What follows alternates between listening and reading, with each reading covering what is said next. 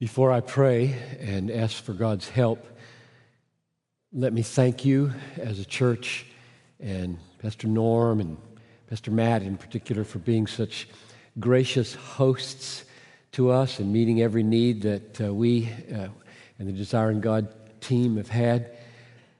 You need to know that I don't take for granted that you exist, that you exist as believers in Jesus, that you exist as a church, that you exist in downtown Vancouver. These are astonishing things. To be a Christian is amazing. There was an old man at my church named Dr. Wyden. And one of the first things I did as a brand new pastor in 1980 was go visit him as he was dying. And he looked up at me and said, Pastor John, the greatest thing in the world is to be saved. I'll never forget that. It's about the last thing I heard him say. And it is. So I don't take for granted that I'm standing here in front of you as a saved sinner or that I'm looking out on hundreds of saved sinners. That's amazing. So thank you for inviting us and letting us be here. Father, I ask now that as we embrace this moment together, as amazing as it is, you would do amazing things through your holy, inspired, needed word. Help me to speak in a way that is faithful to the scriptures and help my heart and my mind to be emotionally in sync with the nature of the truth that is spoken and grant ears to hear and hearts that are ready to receive and minds that can track with me as I try to track with your word. So come, I pray, and do that exceedingly and abundantly beyond all that I can ask or think. Through Christ I pray. Amen. So, my title is The Pain of the World and the purposes of God. And my question that I hope to answer from the Bible is why do we have a world like the one we have, which is so permeated by pain?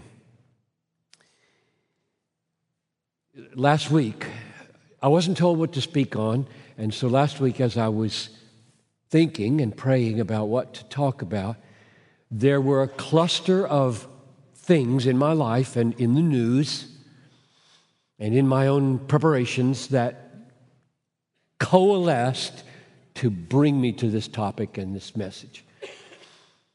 One is that Noël and I, my wife and I, are watching a documentary based on a best selling book that many of you have heard of, I'm sure, entitled Cancer the emperor of all maladies.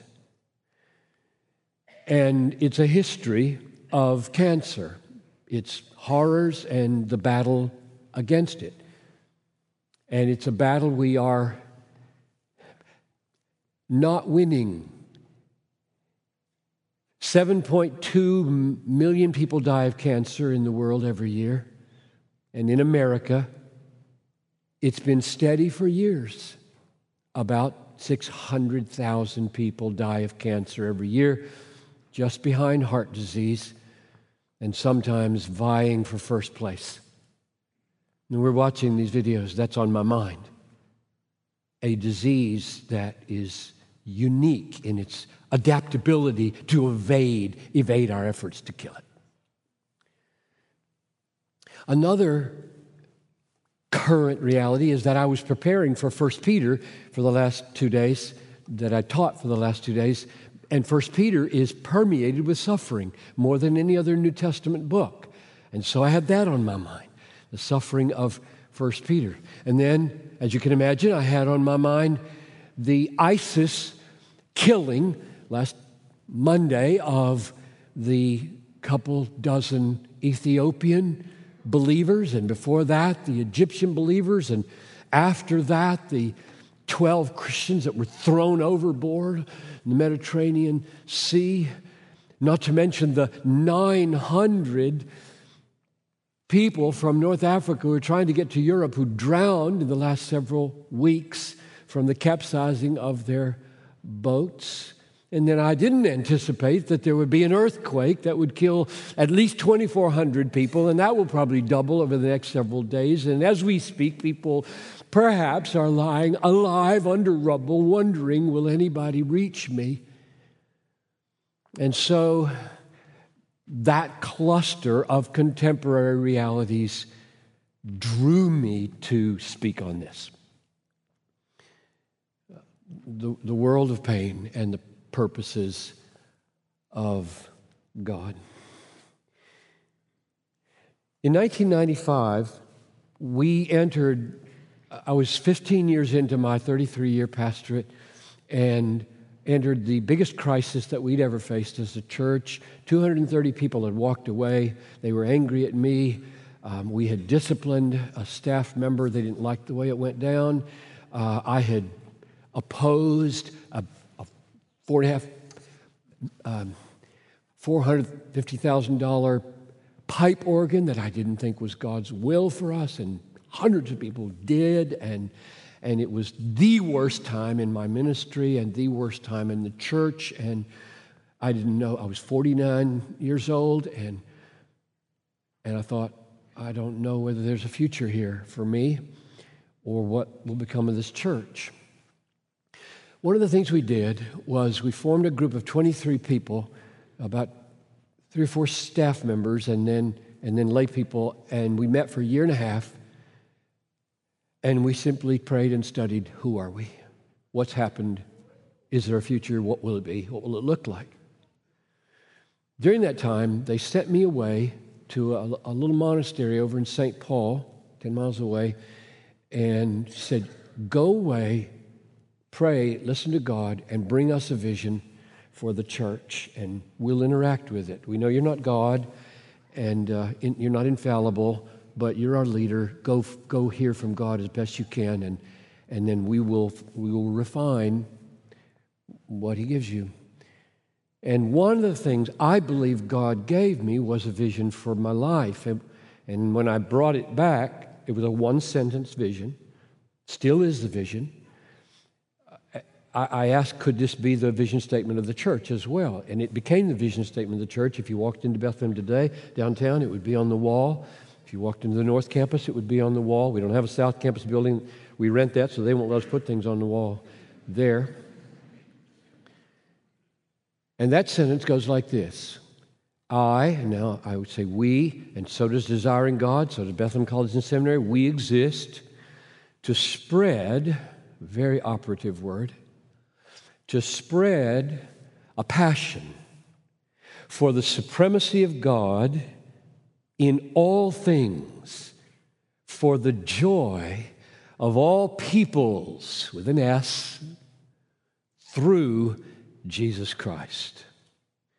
We exist to spread a passion for the supremacy of God in all things, for the joy of all peoples through Jesus Christ. And when we embraced that, we did not mean we exist to spread a passion for the supremacy of God in all things except earthquakes. Supremacy of God in all things except cancer.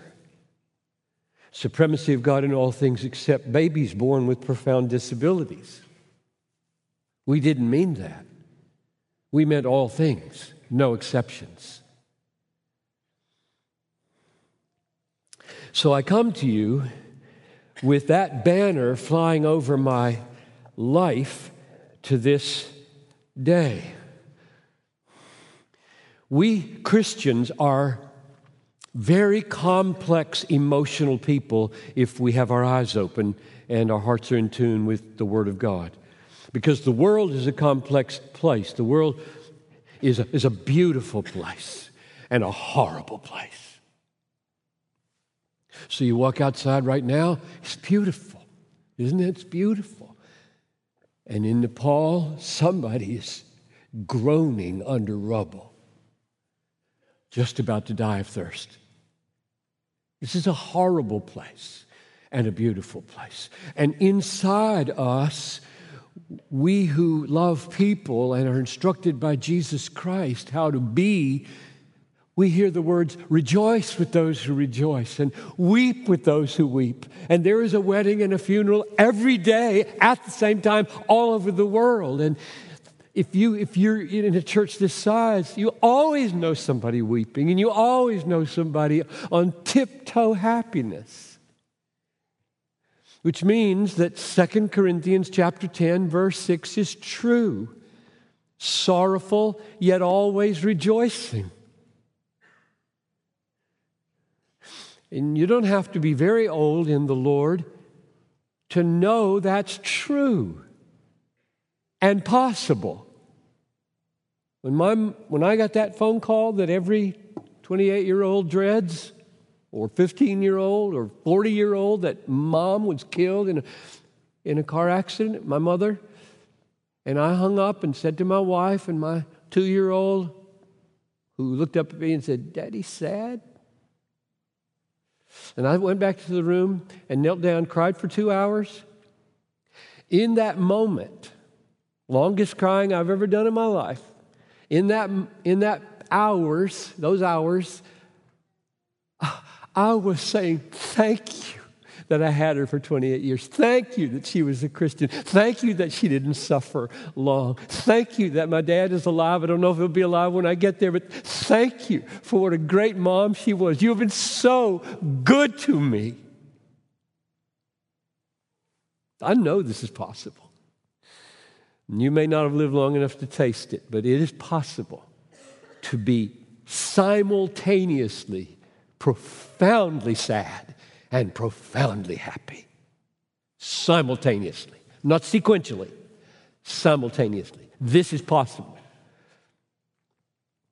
And how can it not be the case? So, we Christians are complicated people. We should not think of all these calamities like you could add your personal calamity to my list we shouldn't think of those as exceptional, like occasional. Occasionally there's a calamity. Are you kidding me? 50 million people die in the world every year. 5,707 people die every hour. 95 every minute. Breathe in, breathe out. Four people have died. Calamities are not exceptional, they're just a breaking of the surface of the ocean of sorrow. So we notice them a little more than what's going on right now in Vancouver as we speak, in hospitals, in nursing homes, in hospice care. It is utterly naive to think that there are good times and bad times. Sequentially, there are good times and there are bad times, always, all the time, simultaneously. And if you walk through the world with a heart ready to weep with those who weep, ready to rejoice with those who rejoice, you will be a very strange and wonderful person.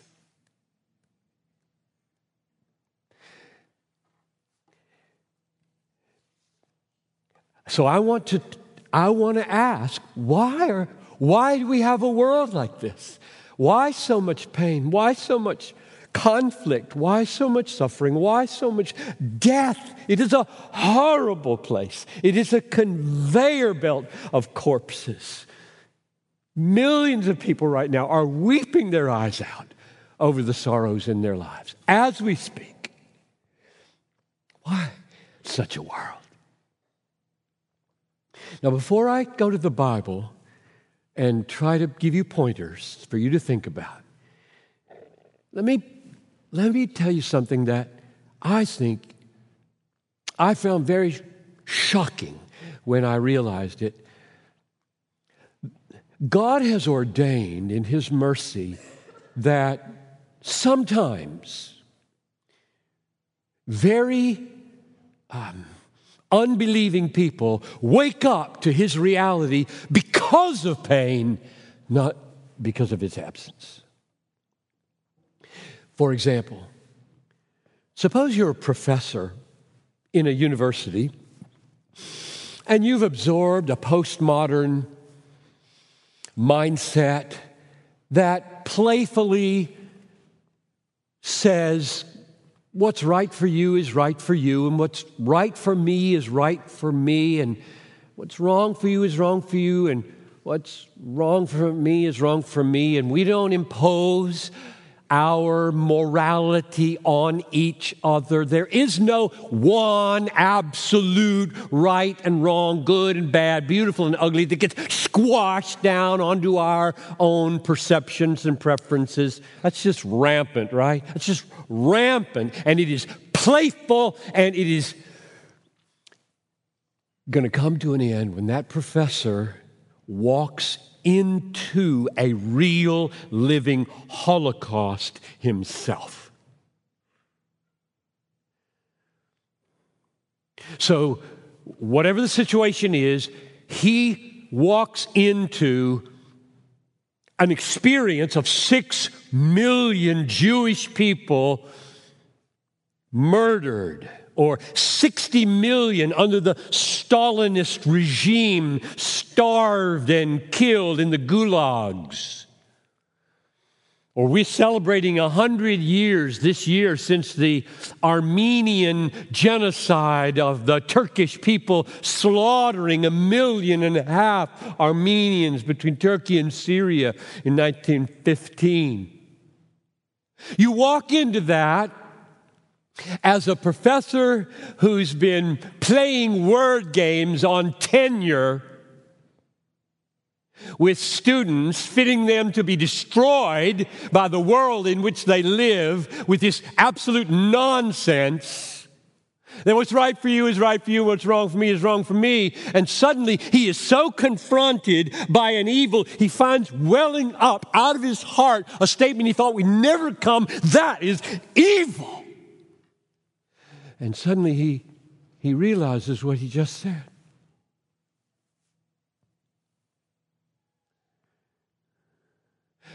He does not mean, well, if you don't think it's evil, you don't have to think it's evil. You can think it's good.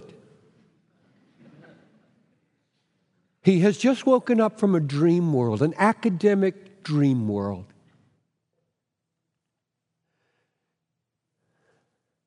And he knows he has made a pronouncement of absolute significance. That's evil. That's evil. And he knows, he's a professor.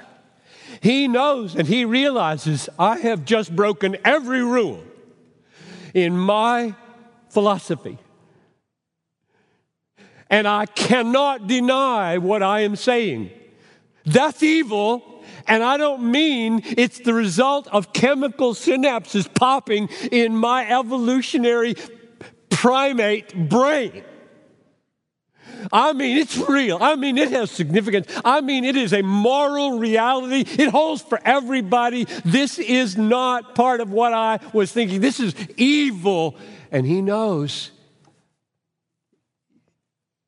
Pronouncements like that are meaningless unless there's an absolute. And where do they come from? They come from God or nowhere. You live a life of meaninglessness. You're a bag of chemicals and electrical impulses, just moving in a kind of evolutionary movement of time and chance with no significance to your moral judgments whatsoever unless God is. It happens. In other words, it, it happens that in the midst of evil, evil becomes the very moment and means by which a person can awaken to the fact that we're not playing games. We're not just stuff. It is a wonderful thing that God has mercy like that in the midst of such great evils. So here we are at my question why such a world? So, I'd like to do is uh, give from the Bible two answers that are wrong. The Bible says they're wrong. And four answers that I think the Bible says are right. Okay? And we are biting off the biggest problem in the world in the next 20 minutes or so. And so I, I just don't mean to claim to have the last answer with every strand neatly woven into a fabric of perfect knowledge. I don't mean that. I, I want to offer you glimpses of answers that are really here, I believe. You can live by these and ask you to go home and consider whether these things are so, like good Bereans in the chapter of uh, chapter 17 of Acts. So here's my first wrong answer. The reason this world exists with its calamities and conflicts and suffering and death is because God is not in control. I've already rejected that there's no God. I'm just saying, answer number two that's wrong, He's not in control. He's looking down and it's wheeling out of control. And there's nothing He can do about it. That's not a true answer. Some people opt for that answer. It, biblically, it won't hold for reasons like this. Matthew 10 29, are not two sparrows sold for a penny, and not one of them will fall to the ground apart from your Father. That's a first century way of looking for the most random and insignificant event in the world and claiming God governs it. Are not two sparrows sold for a penny, and not one of those sparrows in the darkest forests of Papua New Guinea falls dead without God deciding that that happened? Or Matthew 8 27, even the winds and the sea obey him. Every time you hear of a hurricane or a tsunami, and you know it's been wind plus sea plus 240,000 people dead, 2006, you got a choice. Either that statement is false or God is in control. The wind and the sea obey him. If he sees a tsunami coming, he can say, Stop, right there in the middle of the Indian Ocean. Stop, and it will stop. It will stop. He's God or not. So that, that's not an answer that will work. God can't stop tsunamis. That's not God. Or Proverbs 16:33. The lot is cast in the lap, but every decision is from the Lord. Paraphrase In Las Vegas, every dice is thrown, the numbers on the top are always decided by God. I believe that. Totally. Because that's what it says. Lamentations 3:37 Who has spoken and it came to pass unless the Lord has commanded it. And on and on and on. I've got other texts here. In other words, the Bible teaches that God is in meticulous, total, governing control of the world. Nothing lies outside the rule of God. Whatever He permits or causes, He permits and causes by design. When you're an infinitely wise God, And an infinitely powerful God, to use the word permit is to say permit by plan, permit by design. Because you could stop it, you can add it, you know everything that led to it, you know everything will, that will come from it. So, answer number one, God is not in control, is a false answer. Or you, you must reject this book. Second, false answer God is evil. There is a malevolent deity in the world. The Bible says this, this is the message we have heard from him and proclaim to you that God is light, and in him is no darkness at all. I was reading in my devotions yesterday morning, and I read Psalm 93, which ends with an, a word to old people. And I am one of those now. And so I love these words. I, I love it when the Bible uh, talks to me as an old man. And it said, The old will remain green and bear fruit in the temple of God. And they will say to the generation, The Lord is upright. And I thought, okay, I'll do that. So here you are, young people, most of you. And here I am, old John Piper. And you know what I have to say to you? God is upright and never sins, never has the slightest dark inclination in his mind whatsoever. Holy, holy, holy is the Lord God Almighty.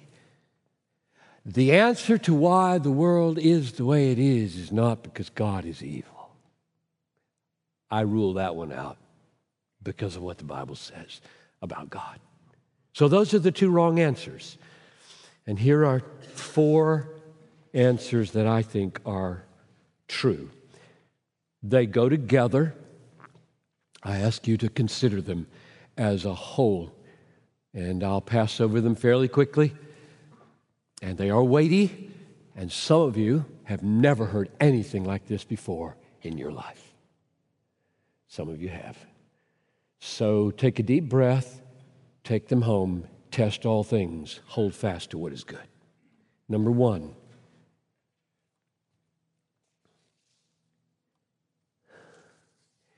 the reason these calamities, this world exists, is because God planned a history of redemption before the world existed, and then, according to that plan, permitted sin to enter the world through our first parents, Adam and Eve, so that then there could be a history of merciful redemption from sin. Let me read you a text, see if you think this follows from this text. 2 Timothy 1 9. 2 Timothy chapter 1 verse 9 God saved us and called us to a holy calling not because of our works but because of his own purpose and grace which he gave us in Christ Jesus before the ages began. God gave us grace in Christ Jesus. In other words, this is blood bought grace, undeserved, planned before the foundation of the world through the crucifixion of Jesus Christ.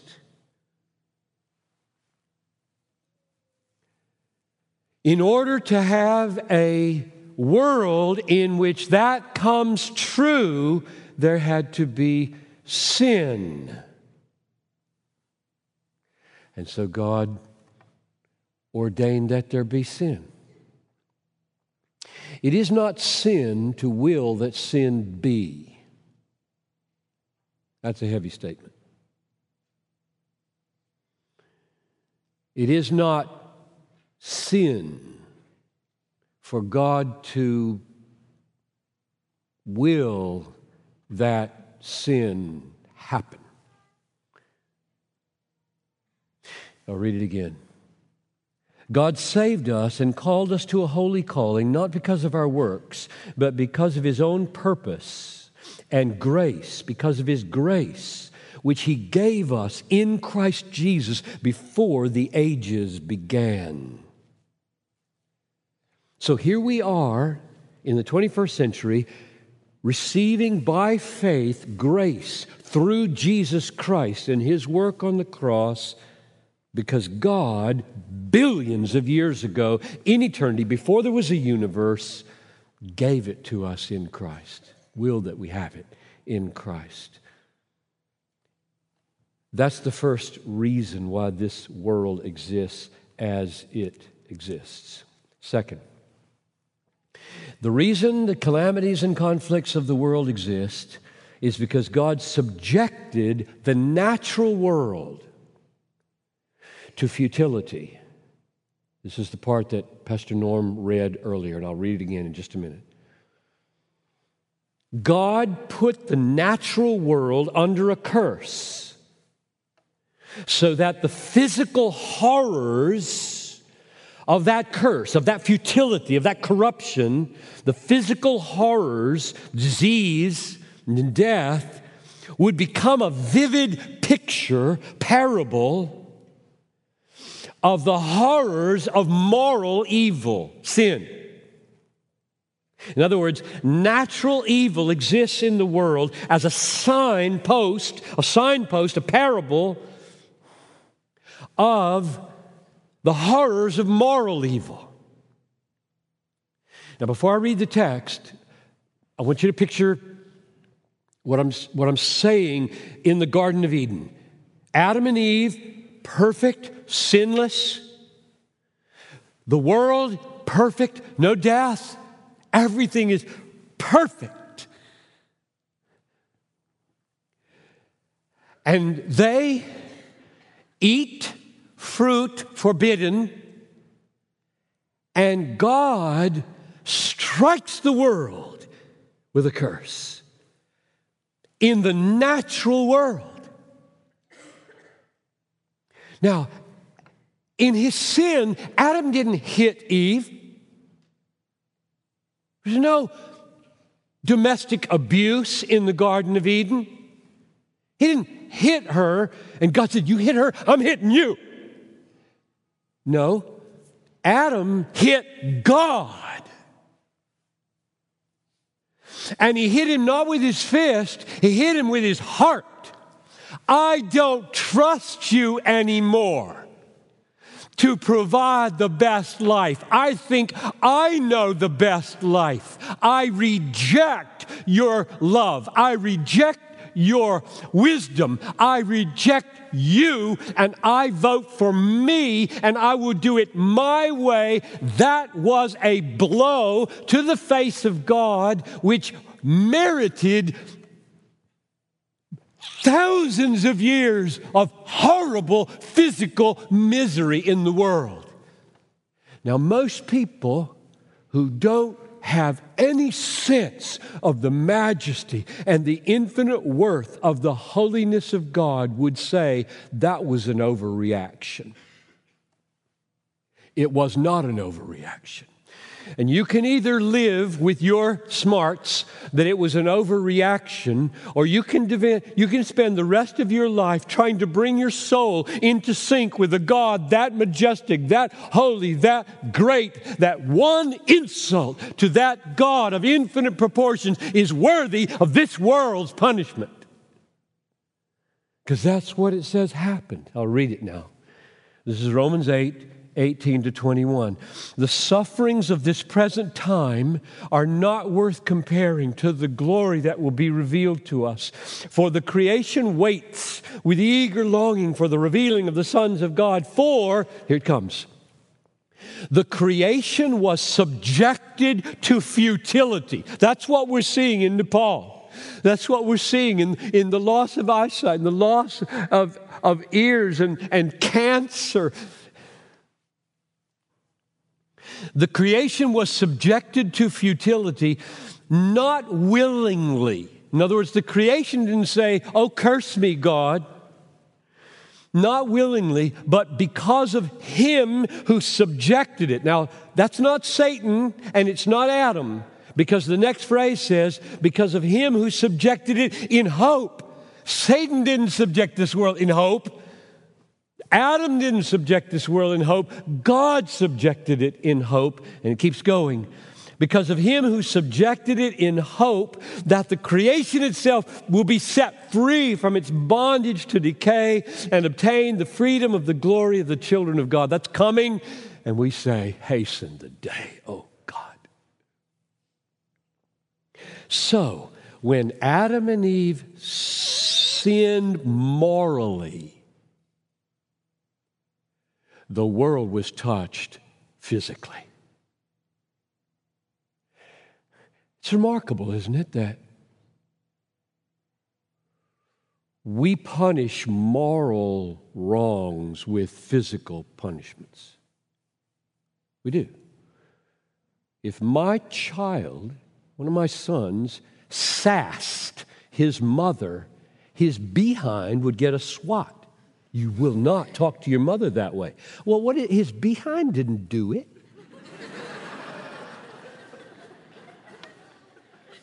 His heart did it. And that's the way God has handled the world. Adam insulted God in a way of infinite proportions because he's an infinite God. And God subjected the physical world to futility. That's the second answer for why the world is the way it is. Third, the reason this world of calamity, conflict, misery, suffering, and death exists is so that the followers of Jesus Christ, or in the Old Testament, the followers of Yahweh, God of Israel, would be able to experience and display the, the profound God honoring truth that Christ is more precious to us than everything we could lose in this world. A world of loss exists so that you and I, by not murmuring or complaining or getting angry at God, but rather resting in Him and trusting in Him could show the world and testify to our own consciences that God is more precious to us than everything that we just lost. That's why the loss exists. I'll read the verse from which I get that. This is Philippians chapter 3, verse 8. I count everything as loss because of the surpassing worth of knowing Christ Jesus my Lord for his sake I have suffered the loss of all things and count them as refuse in order that I may gain Christ. All loss is meant to show in the heart of believers that Christ is more precious than what is lost. You got two options every time you experience a loss. You can hate God or you can hate sin. Because all loss entered the world through sin and is intended to portray the horrors of sin. My wife and I were married in 1968, December. I was 22, and already the Lord was showing me as I was making the transition from college to seminary the pain of the world. Not sure why. I was just so burdened and sensitive. So I, I, I, I, anticipated the exquisite pleasures of sex in marriage. Who wouldn't? And I felt the horrors of disease and the Vietnam War fiasco. 50,000 of my friends dead.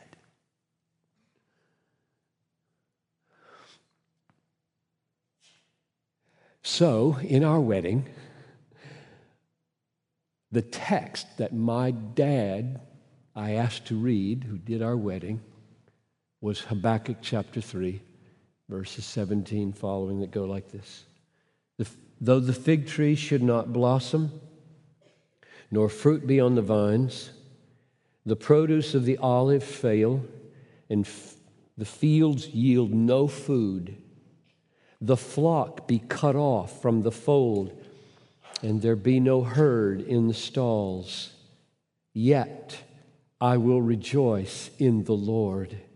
I will take joy in the God of my salvation. We've been married 46 years, and it's been very hard. Still is. For reasons you don't need to know. Some of which I'd be happy to tell you, others I would not be happy to tell you.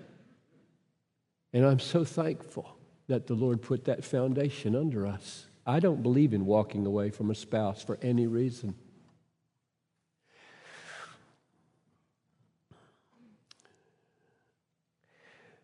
Though the fig tree should not blossom, no fruit be on the vines, the produce of the olive fail, the fields yield no food, the flock be cut off from the fold, there be no herd in the stall, that means you're dead. There's nothing to eat. Yet I will rejoice in the Lord. I will take joy in the God of my salvation. That's why famine exists, among other reasons. So that Christians who are swept away in the famine will bear witness God is better than food. God is all satisfying to my soul as I die of starvation. Yes, He is. And what a tribute you pay to Him when that happens. Murmuring is a great sin. Philippians 2:15 says, "Do all things without murmuring, that you may shine like lights in a dark and crooked generation and show yourself to be pure and blameless sons of God." Oh, how many times have I failed even in the last 24 hours. I'm a born murmurer. Murmur, murmur, murmur. I hate myself when I murmur. Because it's a statement that God is not better than what you're murmuring about. So that's the third reason. One more. This is the most important, I think, one that the world knows nothing about except right now I'm going to tell them. Finally, this world exists with its pain, with its sorrow, with its death, to make a place for Jesus Christ, the Son of God, to suffer and die. If a world like this didn't exist, Jesus would have no place to suffer and die. If there were no suffering, Jesus couldn't suffer. If there were no death, Jesus couldn't die. Put it another way, the reason there is terror is so that Christ could be terrorized. The reason there is trouble is so that Christ could be troubled. The reason there is pain is so that Christ could feel pain. This world became what it is so that the Son of God could enter it and feel all of it.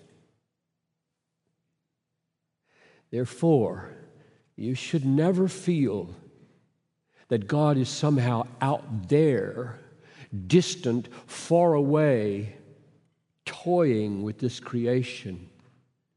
He made the horrors to enter the horrors. Romans 5 8. God shows his love for us in that while we were yet sinners, Christ died for us. Do you believe? Let me say it again.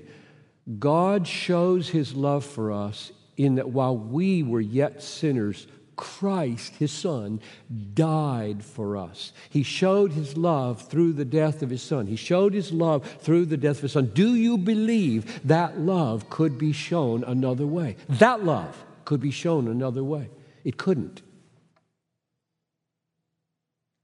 And he meant for it to be shown. Listen to these words from Acts chapter 4. Truly, in this city, this is being prayed by the saints after the death and resurrection of Jesus.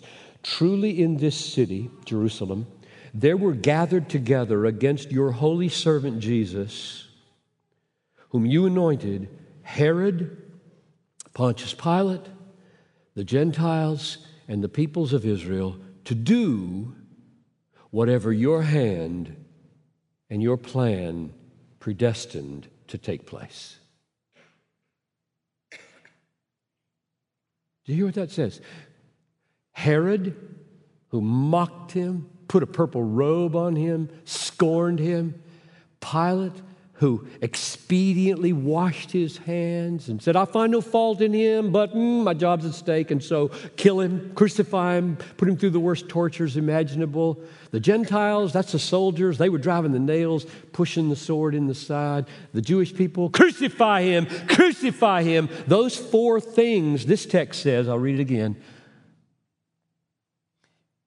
Herod, Pontius Pilate, the Gentiles and the peoples of Israel were gathered together to do whatever your plan and your hand had predestined to take place. Christ did not die by accident.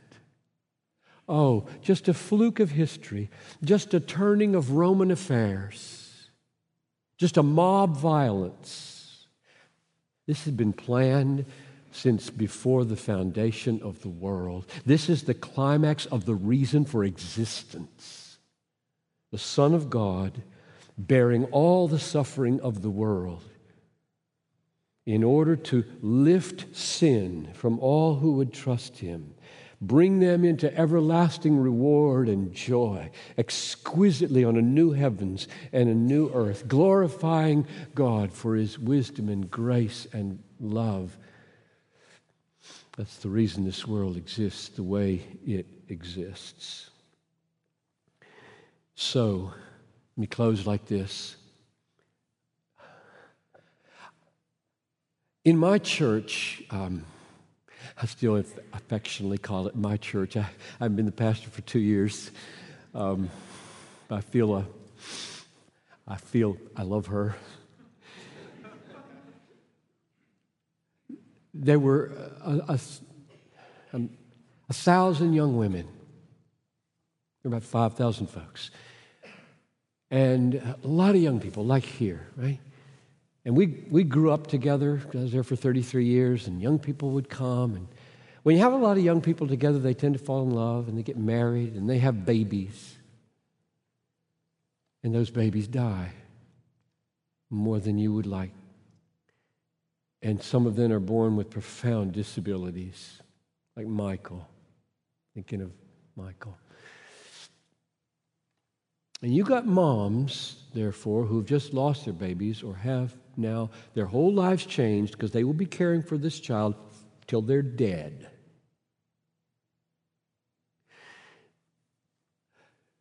And I just want to bear witness to you, young people, I would welcome you to come to this church and interview any of them. Like Patty, who you can't interview because she died of breast cancer. And the first crisis was that Eric, her one year old, died in her arms. And I went to the hospital. She's sitting there holding Eric. He's, he looks like he's made out of ivory. He's dead. sitting in his mother's arms. She just looks at me. And then I buried her about 15 years later. Four kids, young kids, and she dies. It was a horrible death, in fact. Patty was a rock. Patty believed every word of what I said. With her bald head and her cap, she made a video about 15 minutes, 13 minutes. We showed at a, uh, at a service telling the people to trust God before she died. So I'm inviting you, work through this. If it, if it sounds problematical, God could shake this city, not just Nepal. Half these buildings could go down at 10 a.m. on Monday morning and 100,000 people be dead. Do you have a vision of God that would be able to handle that? That's my question. Which might be easier to handle than if one of your children died or if you had a child with a profound disability. I am inviting you to embrace Jesus Christ as the one for whom through whom and to whom all things exist. And he came to share this suffering. He came to bear this pain. He came to taste every test and every temptation that we have known, take it to the cross, die in our place, so that by faith alone we could have all our sins forgiven, have eternal life, and have a destiny on a new heavens and a new earth where that curse will finally be lifted. So, Father, I pray now as we worship again, as we celebrate the Lord's Supper and remember his death, that that death will be more precious to us than ever, more majestic than ever, more historically significant than ever, and that our small views of yourself and your Christ would be replaced by big, long views that can handle big, long calamities. Come, I pray, and rest upon us and bring us into conformity with Christ. In his name I pray. Amen.